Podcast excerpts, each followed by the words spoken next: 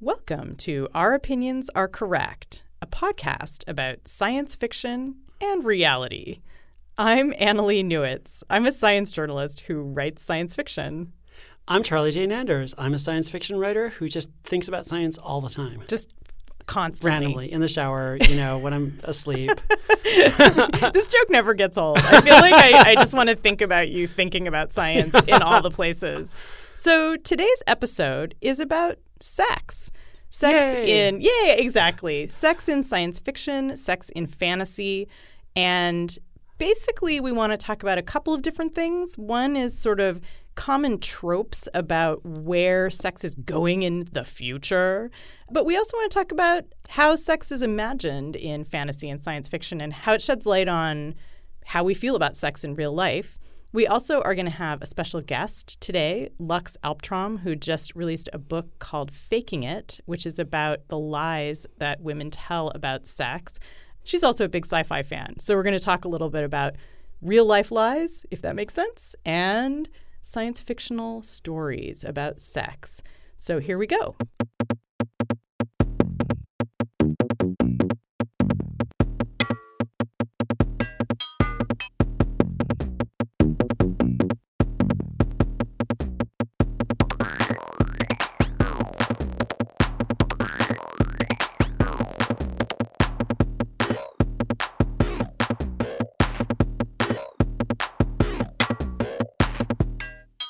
So, Annalee, I'm curious, what is sex going to be like in the future, according to science fiction?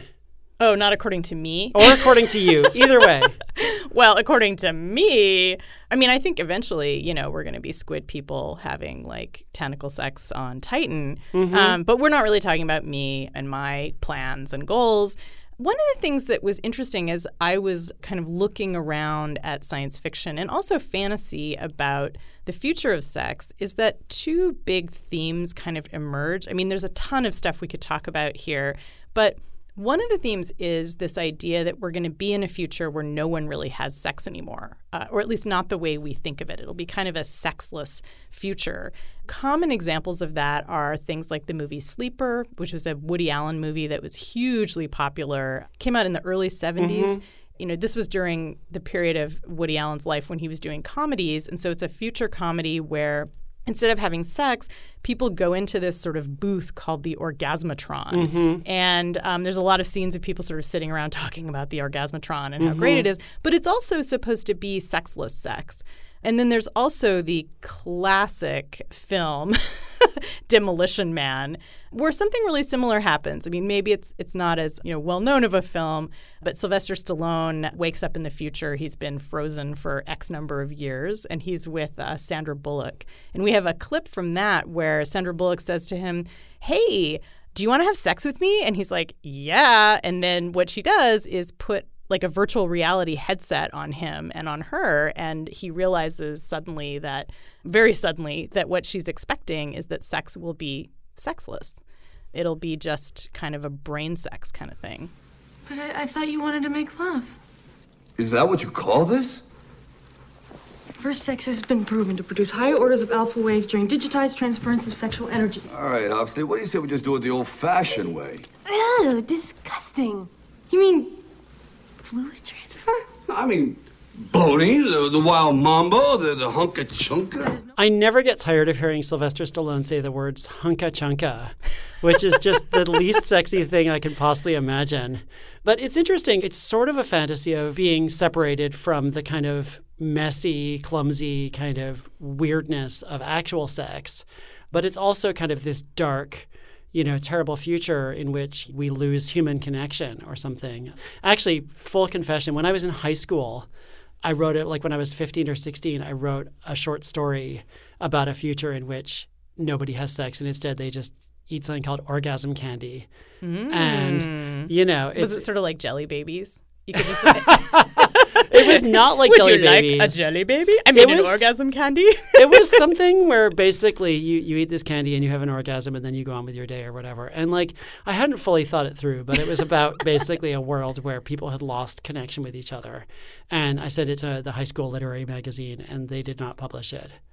Yeah, I mean, I think you're right that oftentimes we see the sexless future in a false utopia, kind of, where it's, which is, of course, Sleeper is very much, the Woody Allen mm-hmm. film is very much a, a, a false utopia.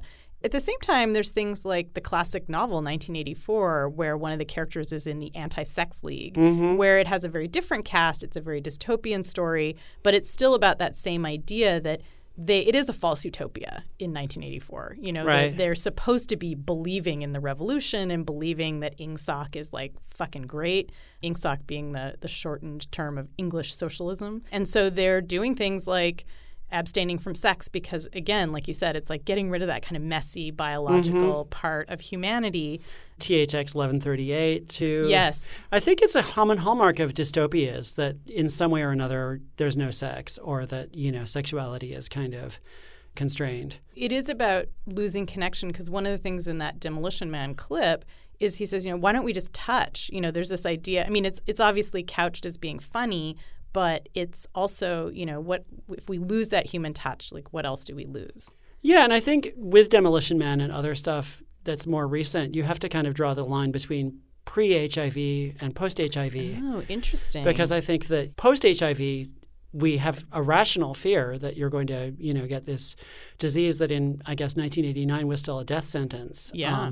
for people. And you know, there's that one Naked Gun movie where they put on full body condoms so they're like fully covered from head to foot in latex before they can touch each other. And I think that's part of what goes into a post HIV vision of like a sexless future is that we're going to be safer that way, but that that's our fear that HIV is going to make sex impossible or that we're going to kind of be unable to touch each other anymore. That's so interesting. I hadn't thought about that, but there is kind of a rash of movies in the early '90s with VR sex, and it's it's funny because, of course, also virtual reality was becoming a big meme at that time, and people really thought it was like right around the corner. And I blame Jaron Lanier like for all of it. He's like totally responsible. So it's his fault that we have the movie Lawnmower Man, but um, but also Lawnmower Man has a VR sex in it, and of course Demolition Man is VR sex, and so it's that fear of HIV, but also fear of this kind of technology.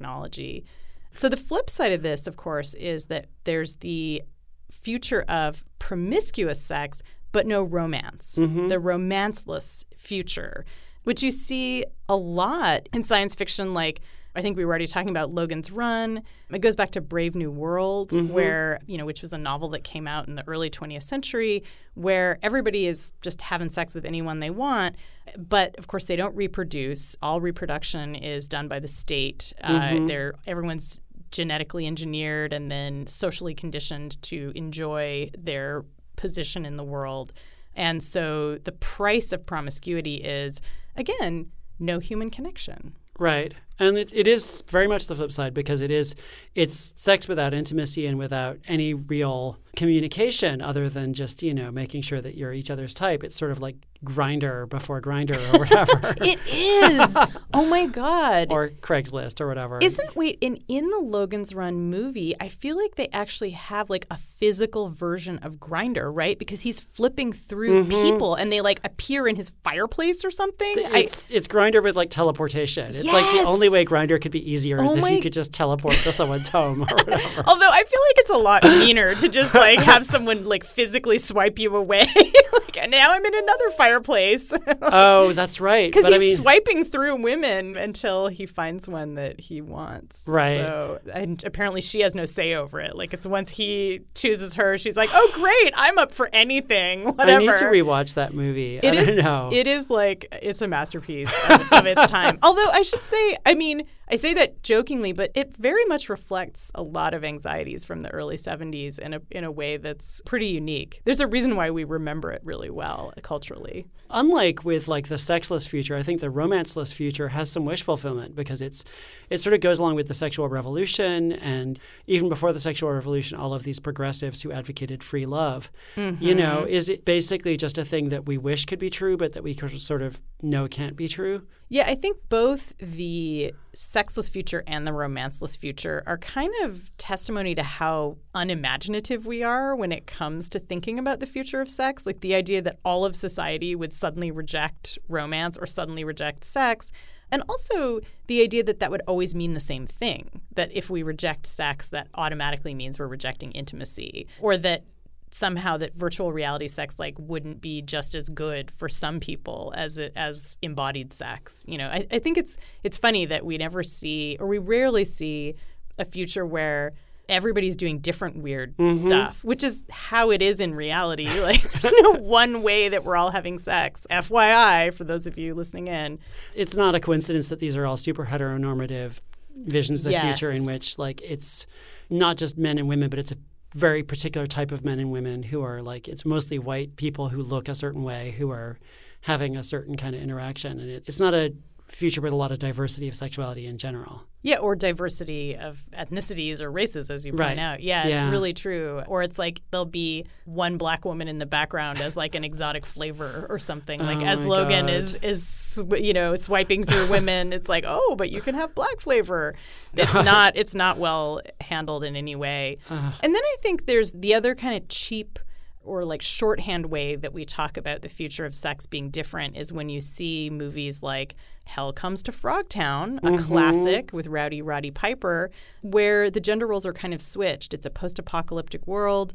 Very few people are fertile anymore, and men who have sperm that work become kind of just sperm donors. Mm-hmm. And he's captured by this group of tough women who just want to use him for his sperm, which echoes a cult movie from the early 70s with Don Johnson called A Boy and His Dog, which I highly recommend because it is, it is a psychotic movie. It is so worth seeing again.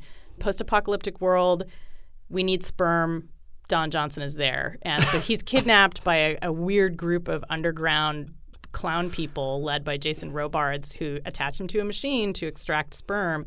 And that's all he is. So again, it's both sexless and romanceless. And of course, white men have no power. So how terrifying and weird is that? You know, I think that's the idea. and we have a clip from hell comes to frogtown don't we We do. I love this scene. So this is where Rowdy Roddy Piper is being told that he uh, is going to have to just donate sperm, and he's he's just feeling kind of he's not feeling it.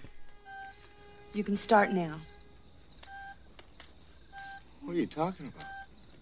The girl. I've injected her with Ovidol to facilitate procreation. That's why you're here, remember? Just like that? Yeah, she's ovulating and you've got a high count. Let's go. Oh, come on. I can't work like this. Come on, Hellman, it's late and I'm tired. She's never ever brushed her teeth. What is the matter? She's not my type, huh? Your type? Yeah. You have preferences. Well, yeah, you know, if I kind of know her and there's a little chemistry there and, you know, a little atmosphere would be nice. Oh, next you're going to be telling me you have to be in love first? Well, maybe you ought to try making love to a complete stranger in the middle of a hostile mutant territory. See how you like it. he needs to be in the mood you know i love that clip and you know i feel like he came to like chew bubblegum and shoot sperm and he's all out of sperm He has sperm. He needs to be in the mood. Like right how- you know, how he needs to chew some bubblegum so he can be Yeah. in the mood to, I love that it, it's also like this moment of like male sensitivity, kind of I like in this extreme situation. Finally, men are able to understand the idea that you can't just perform on demand.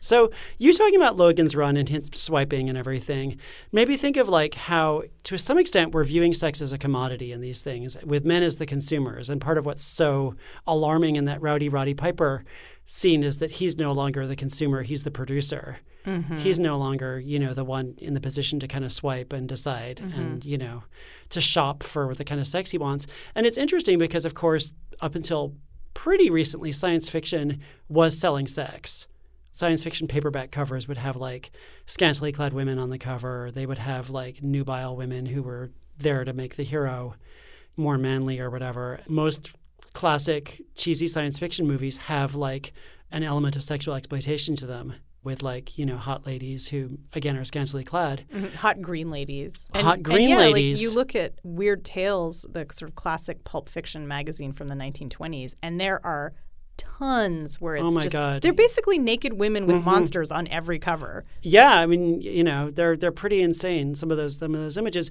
And so, my question for you is: Does this commodification of sex within science fiction constrain how science fiction is able to imagine the future of sex?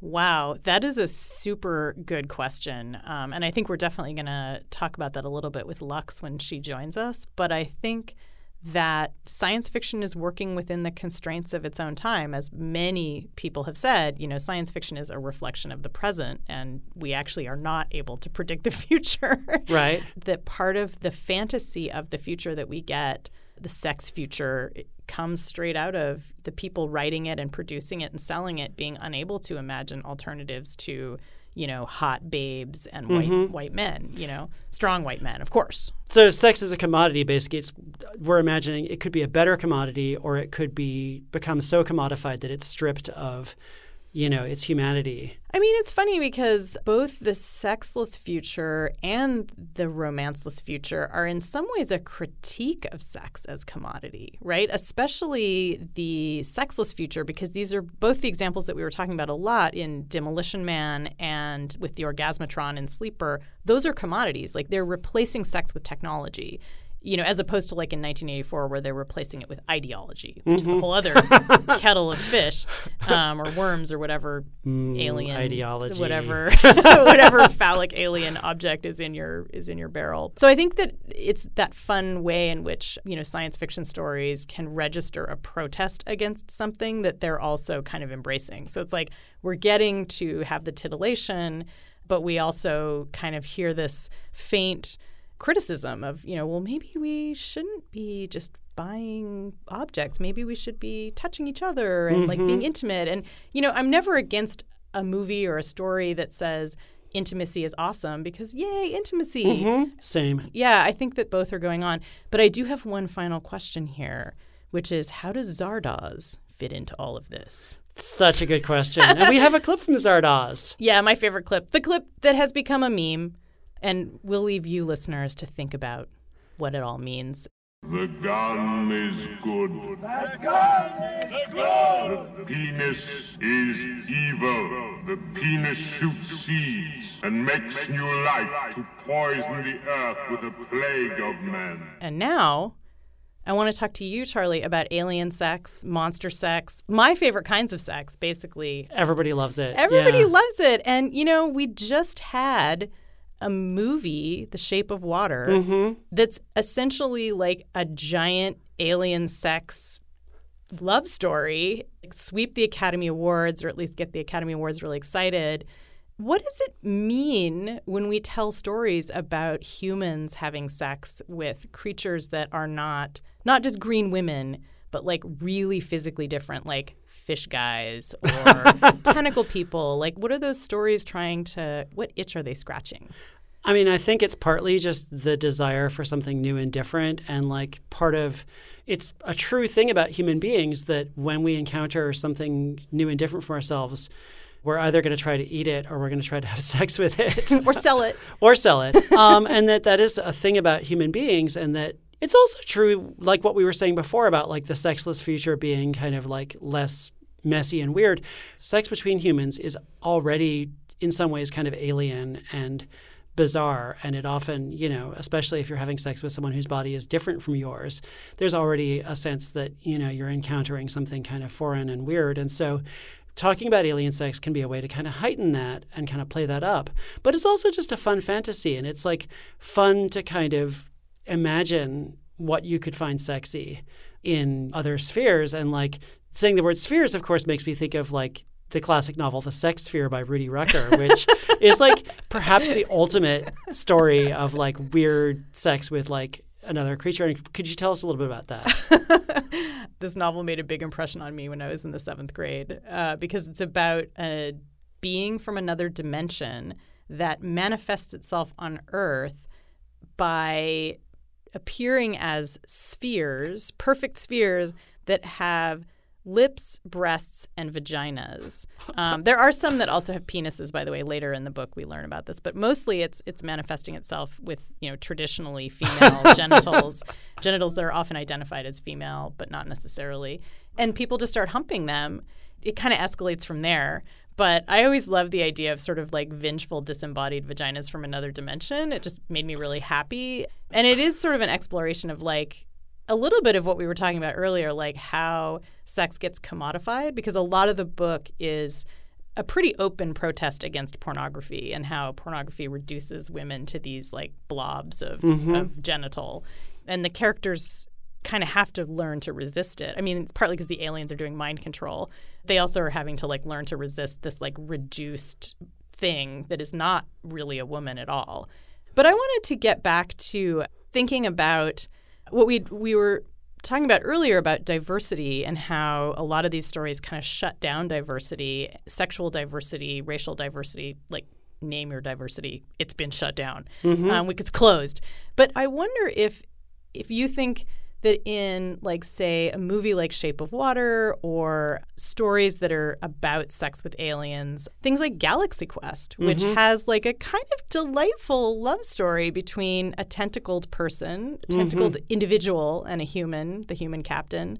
Um, or not he's not the captain, but he's he's one He's of the engineer. He's the engineer, he's a, which is I guess sexier than the captain. S- captain is like played by that cowboy guy from Toy Story, so Mm-hmm. screw that guy. Anyway, so is this like a way of thinking about diversity in sex, do you think? It's definitely a way of imagining sort of queerer sex because often the sex is not, for example, in, in Galaxy Quest, if there's a human male having sex with a woman who has tentacles, she's. What's she doing with those tentacles? I know, and actually, here's a really brief quip. Whoa! Hey, Fred. Hey, Fred. Um. Oh, that's not right. No. And that was Sam Rockwell saying, That's not right. Which, you know, screw your judgments, Sam Rockwell. Right? I think that, so he's you know. watching them. He's watching them have like tentacle sex, basically. Yeah. And this, I should just add, this scene has become a huge meme. Like that picture of Sam Rockwell, and then like the heading, like it's this is not right. No. Yeah. Um, so this is there's always like somebody in there who's like gonna judge. Yeah, fucking Sam Rockwell. I don't know. Anyway, but He's just a you know. I mean, often sex between an alien and a human, or sex between two different types of aliens, can be just sexier because it's fun and playful and weird, and it kind of destabilizes and deconstructs sexuality. And like you know for example when kira and odo finally get together and odo kind of turns himself into a mist and like it's just this beautiful moment of like she's kind of bathing in like this beautiful glittery mist and it's just so nice. And i think that it is a way to kind of take sexuality and kind of reimagine it octavia butler in the xenogenesis trilogy kind of does that where she takes humans and kind of makes us part of a sexual relationship with aliens like two humans and one alien it's much less kind of simple and kind of gets rid of this kind of division between who's penetrating and who's being penetrated, destabilizes the gendered aspects of sex, but also the power dynamics that can come up. And it's just a way of thinking about sex that's maybe queerer, I think. Um, I wanted to mention a novel that I had just been thinking about called Condomnauts by the Cuban author Yoss, which is about basically we start meeting aliens. We go out into space, we start meeting aliens. And every time we meet an alien, the first thing that, that we have to do is have sex with them because that's how you establish communication with aliens. That's the only way that aliens will understand us. Oh, makes sense. And so there's a special like group of astronauts who are trained to have sex with any aliens that they find. And you know, I feel like I would not volunteer to go to Mars to die, but I would volunteer for that mission. Yeah. it's you know the classic like you mentioned green women the classic thing is like captain kirk going out into space and basically just having sex with every alien he meets and yeah, know except they always look like hot ladies. I know, they They're not really he's not having sex with tentacle ladies. he's not just like randomly hooking up with like the Ferengi or the Talosians, right? Or the yeah, or a Tellarites, mist. He would be like so upset about a mist, you know, a misty encounter, a, a sex mist. I don't know what what Odo is there, but yeah. it's really true. James Kirk is kind of narrow minded in his own way. But it is this fantasy of sort of exploring and like getting to having a kind of sexual conquest, quote unquote, that is like brave new worlds and going where no man has gone, coming where no man has come before, I guess. Yeah. Um, it is very much about conquest. Whereas I think the example of Odo, or even the example in Shape of Water, is much more about, like you said, sort of reimagining those dynamics and imagining sex that isn't playing into that sort of male female top bottom like mm-hmm. binary. It's sort of like oh well what if we weren't any of those things? Like but we still had nice spots that like to be touched and like what are those spots i don't know what they are we have to find them I just wanted to briefly like say in fantasy stories, I feel like sex with the quote unquote other like is, is a little different than in science fiction stories because, you know, often it's a creature that's older or more powerful or has magic. For example, having sex with vampires.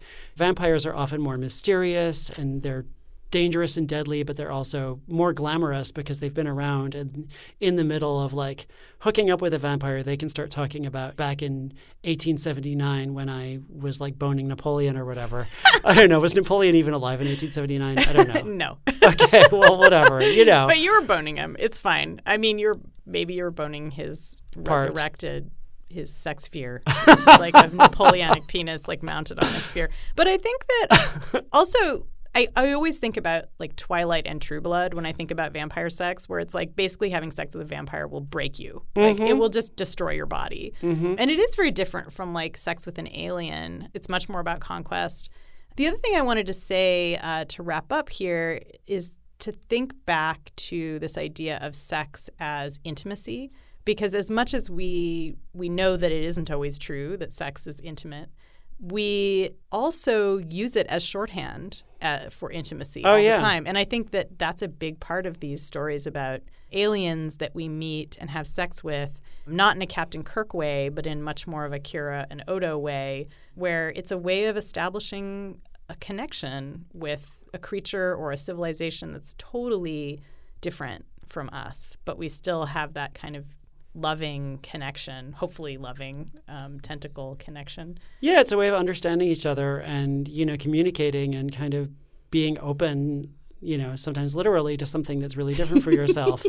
and, you know, it's part of why it's such a amazing fantasy in both science fiction and fantasy is because it is this fantasy of getting to be connected to something other and being able to do that without being destroyed, hopefully. Yeah, being able to do that and survive and maybe become better, you know, mm-hmm. maybe maybe even merge with it or them or whatever. Whatever pronoun they use. Come out changed on the other end. Yeah. You know.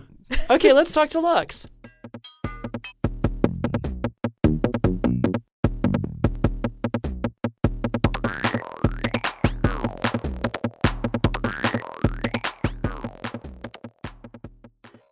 So we're here. We're super excited to have Lux Alptraum. She's the first person who's called into the studio from So New York. exciting. You know, this is very high tech.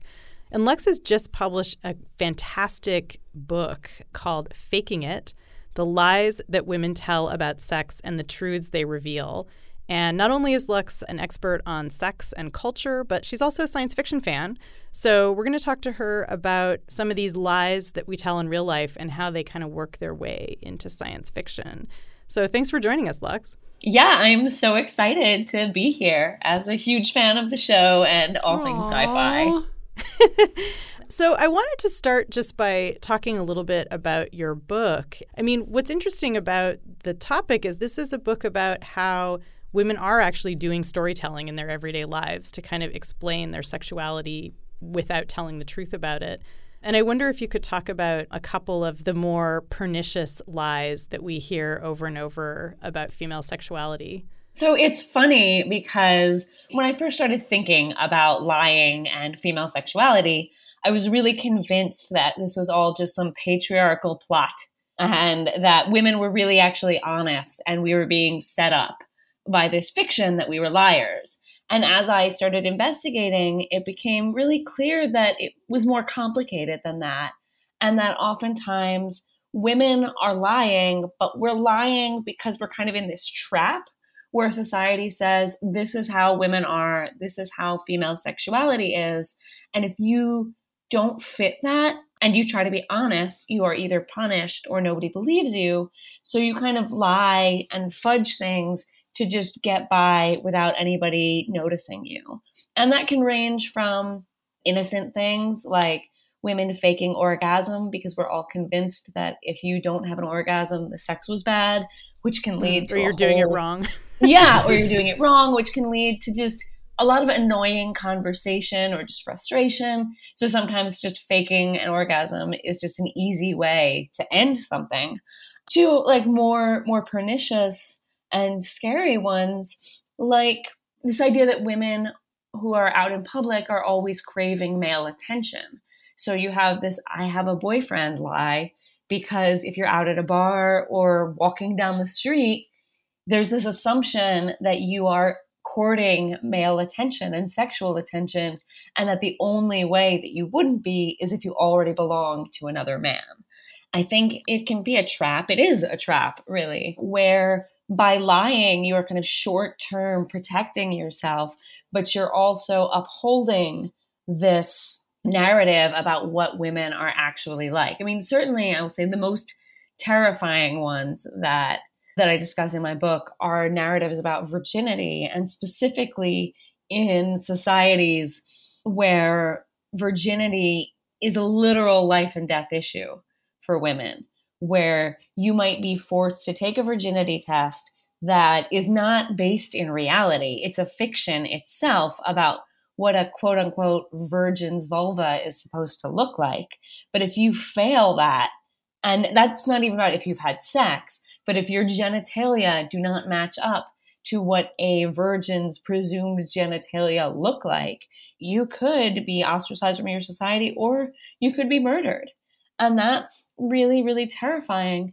And of course, if you're in that society, it makes sense that you might go get a hymenoplasty to ensure that you're going to pass this test. And you could say that that's lying, but it's also kind of like, well, if you haven't had sex and you go get a stitch to ensure that when you take this that you pass this test about whether or not you've had sex like it gets to a yeah. point where it's sort of hard to call that a lie it is kind of science fictional too because it's this idea that we have to somehow change our bodies using science to match this ideal of what our bodies are supposed to look like and also like to go to science fiction uh, because I, I was thinking a lot about science fiction when i was reading that chapter on virginity in your book because there's a whole trope in science fiction which is called born sexy mm-hmm. yesterday right um, which was i think invented to describe the character of Leeloo in fifth element um, right um, who is literally a newborn creature yeah, it's super weird. And, and, she's wearing just bandages on her boobs. Like that's mm-hmm. all she's wearing is bandages and and she's incredibly sexy the whole time, but also innocent. Mm-hmm. Like that's why we're supposed to engage with her character emotionally is because she's a freaking hot virgin, I think. Yeah, there's a lot of like alien clones and robots who are, you know, fresh off the whatever, fresh off the robot production machine or fresh off the spaceship who are just unaccountably sexy but don't know anything and are kind of innocent. And it is this kind of fetish for young virginal girls that we kind of project onto these sci-fi characters. Well, and so one of the other lies that comes up in my book is is directly in line with this this idea that women are supposed to simultaneously be virgins and whores, just sort of mm-hmm. collapse mm-hmm. that yeah. dichotomy where you shouldn't have had sex, but you should absolutely know how to give a killer blowjob. And because a lot of sci fi is catering to a stereotypical heterosexual male fantasy, I think you mm-hmm. do see this idea of, as, as you mentioned, like born sexy yesterday, these women who emerge fully formed as seductresses and as mm-hmm. really talented sexual partners. And yeah, just this idea that you can kind of science your way to having this woman who is simultaneously untouched by any other man, but capable of giving you exactly the pleasure that you want. Yeah, and I mean, then a movie like, say, Species mm-hmm. or Splice kind of turns it on its head, even though those are definitely born sexy yesterday, but then they have stingers and, and murder. yeah, they're murderous. Yeah.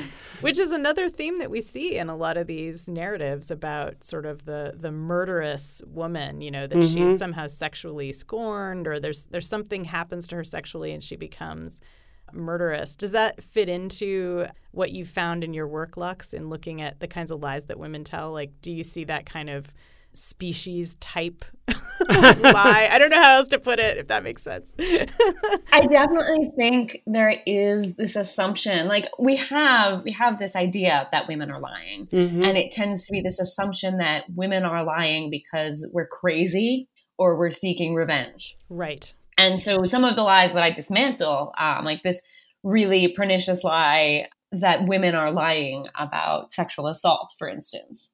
Like there is this erroneous belief Mhm. that when women lie, it's to get revenge. When women lie, it's to get pregnant and to sabotage birth control. And, you know, one of the things I talk about is that while there are certainly women who sabotage condoms to get pregnant, there are also women who lie and say they're not on birth control so that their partners will use a condom to Mm.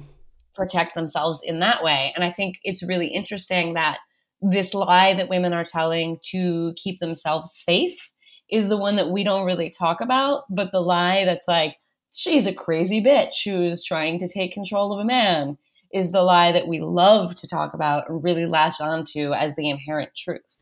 Yeah, I mean, it's very much dramatized in the movie Ex Machina, where Yes. you see.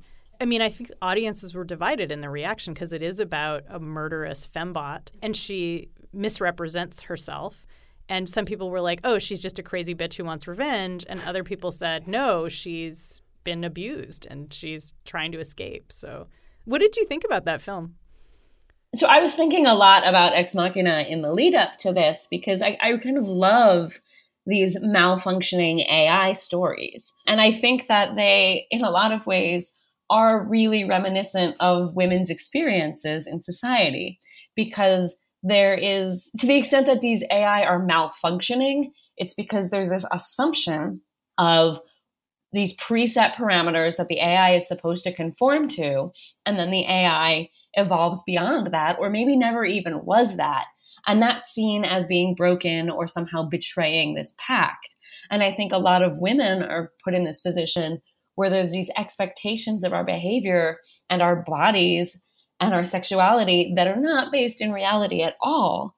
And so when we rebel against that, it's seen as us betraying some pact with society and that we are seen as broken or wrong when in fact the parameters that were established for us were never in any way an accurate reflection of our reality.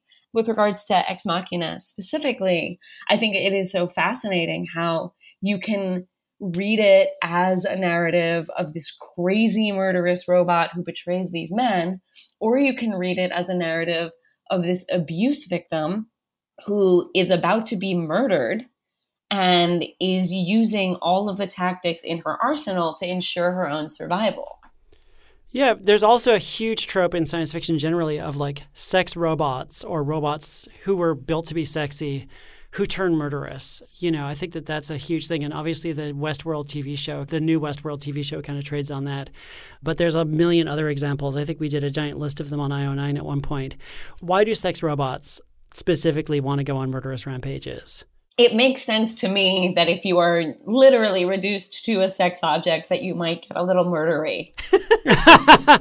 right? Uh, robots are so many robot stories are, of course, like stories of labor and of slavery and exploitation of the proletariat and ro- sex robots specifically are like a, a very female story of exploitation i think there is this question of like can you program something to mindlessly be devoted to another being's pleasure. And is that inherently abusive? Like is there a way to create this being that is programmed to serve and is content? Or will a sufficiently intelligent being eventually rebel against that role? And then murder. and then murder. So I wanted to finish up on a slightly more hopeful note. So do you see anything in science fiction, whether it's, you know, movies or books or games, that give us a picture of sex without these kinds of lies, like truthful sex, even if it's a little messy? So I do have this amazing board game that was crowdfunded on Kickstarter called Consentacle. I love that name. Envisions a consensual sexual encounter between a human and a tentacled alien and it's it's great there's a little comic that comes with it that explains how the alien and the human met and the gameplay is all about there's different cards that you have that have different sexual behaviors from like kissing to, to go all the way into like BDSM and more advanced sexual behaviors. And the gameplay is that you and your partner play cards, and those cards can generate trust tokens, and the trust tokens can be exchanged for, I think, pleasure tokens, which can hmm. then be cashed out.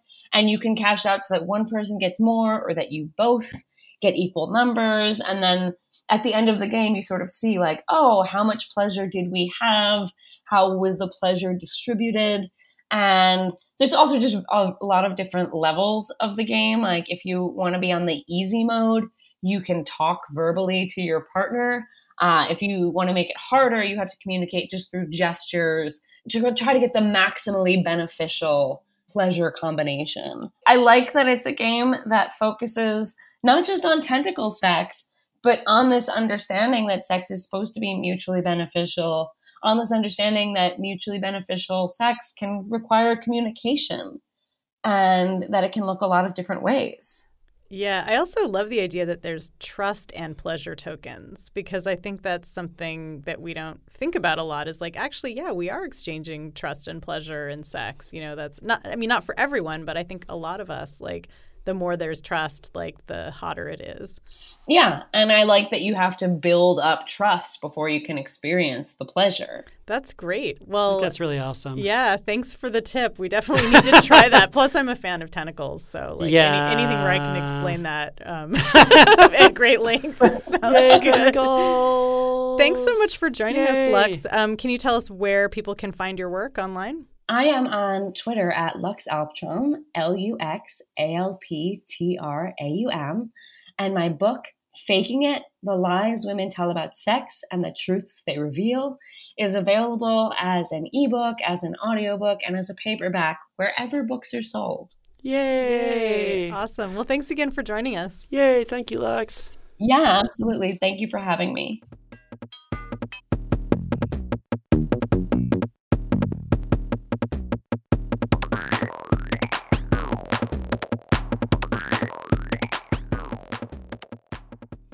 All right. Now we come to the most important part of the podcast. It's called Research Hole. Research hall. it's really not the most important part, but it is.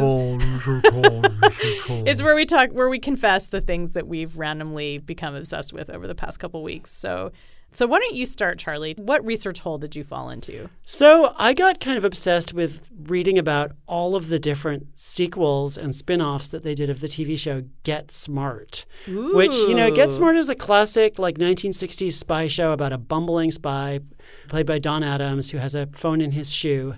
And they brought it back a bunch of times. They had a TV movie in 1980 called The Nude Bomb. Actually, it wasn't a TV movie, it was theatrically released. Yeah, that was a I have parody. it on DVD. Yeah. It was a sequel. It had the same Oh, actors. really? Yeah, and I have it on DVD. and then they had a 1989 TV movie which also brought back the original actors and like tried to develop the idea that there was like a new generation.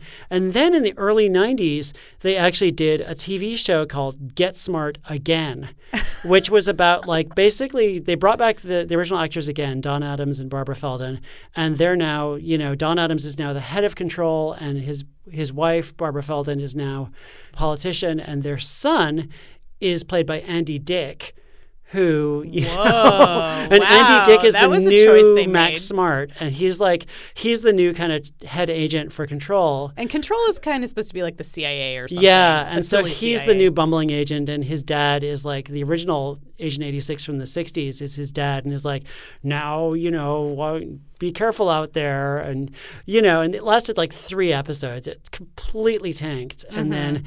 Andy Dick went off to do NewsRadio.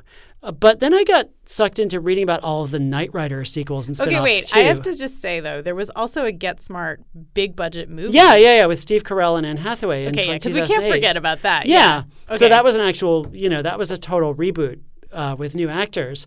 Um, and that was certainly interesting as well. And then I got sucked into reading about all of the Knight Rider spin-offs and sequels, which included like Wait, this is know, a separate research hole, Charlie. I protest. I think we need to talk about Hymie the robot before we stop with Get Smart. Do What you about remember Hymie, the I do. I What do is, and Hymie, the is an acronym for something, but it really was just. You know, the thing about Get Smart was that it was it was old school Catskills Jewish Uh-huh. humor. There was tons of like random Jewish humor in there, which if you were you know a goyim you would not get necessarily. Not necessarily, yeah. if you were a member of the Goyim, I should say. But there's a lot of random Jewish humor in there, and Hymie was like a Jewish robot guy. He was Kind like a- of, he was like yeah. the mailbot or something. I don't know. He's in the the the big budget Steve Carell movie at least briefly. Too. Yeah. Oh, that's right. Yeah. And also, like, didn't Get Smart kind of influence Men in Black? I'm sure it did. It had a huge influence on all kinds of things. Inspector Gadget, you know, Men in Black. Like it was, it helped to launch this whole kind of silly spy gadget comedy. Like it probably influenced Austin Powers to some extent too. Yes, totally. You know. and it introduced the cone of silence. The Cone of Silence. Yeah, and the Cone of, it had a lot of impact on culture. Unfortunately, the the spin-off starring Andy Dick did not have a lot of influence on on culture. it's sad. so, Emily, what have you gotten obsessed with researching lately? It's not as good as Get Smart in a way, but it did have just as much influence on culture. The magazine called Archaeology, which I highly recommend you check out. It's it's an actual paper magazine that is a monthly that just gives you updates on you know current archaeological discoveries. And um, every year they do the 10 most important discoveries of the year. And so this year, uh, one of the discoveries that they highlighted, which I thought was fantastic, they call it the first bakers. But what it is, is there were, over the past year, a couple of excavations, one in Jordan and one in Israel, discovered ancient kitchens where people about 14,000 years ago, in one case, were baking bread. And in the other case, they were making beer, which is, of course, both of those involve harvesting grain. And this is thousands of years before humans start farming. And so, what this discovery uh, makes really obvious is that people were kind of opportunistically farming for a long time. They would have been gathering. It's not like they were necessarily planting seeds, although it's possible that they were. Uh, that they were going on kind of nomadic routes, but maybe they would leave some seeds behind and think to themselves, well, next year when we get here, maybe we'll have some wheat, we can have some beer or some bread. Uh, but the point is that all of the things that we think of as being the benefits of agriculture, like having bread and beer, people knew about those a long time before they actually decided to settle down and say, like, all right, let's just be farmers. And this actually fits with other discoveries that uh, have been made in the past couple years of people who were farming trees in the Amazon. And again, it wasn't formal. It wasn't like they were, you know, using tools to kind of dig holes and plant trees. They were simply harvesting plants from trees. And when they had a chance, planting extra seeds for the trees that had fruit that they liked um, or that had products that they liked. And so the thing I think that's really cool about these kinds of discoveries is that it reminds us that humans don't radically transform overnight. Like there's no moment where they're like, okay, let's all be farmers now, dudes. It's really that these are practices that go on for thousands of years and then gradually humanity changes to reflect these practices. Because now of course we it's very hard for most of us to imagine living a completely nomadic life. Like we think of human life as being basically settled and with farms. But at one time that was totally the opposite. You know having settled life was a freaky weird thing that you wouldn't do. Um, and and how could you? Because you wouldn't have a farm there to sustain you. So anyway not as exciting as Hymie the robot but the fact that humans were making bread before they were farmers has influenced all of human culture, basically. So you can still get bread today, and farms are still around. So I claim full influence for my for my exciting Full my influence. exciting research hole. So uh, check it out. Check out Archaeology Magazine, but also um, check out these discoveries about early bakers and brewers. All right. Uh, you have been listening to Our Opinions Are Correct. Now we have a Patreon. You can support us and help us pay for the cost of making these episodes and doing reporting. Patreons get like cool recommendations and essays and audio extras. So find us on Patreon. We're under Our Opinions Are Correct. Give us a dollar, give us a credit, give us a piece of gold latinum. We really appreciate it. Um, you can find this podcast wherever fine podcasts are purveyed on Apple Podcasts, on Libsyn, all kinds of other places. You can follow us on Twitter at OOAC Pod. And thank you to Veronica Simonetti at Women's Audio Mission, who helps produce these episodes and make them awesome. Thanks to Chris Palmer for the music. And we will hear ya in a couple of weeks. Bye now. Bye.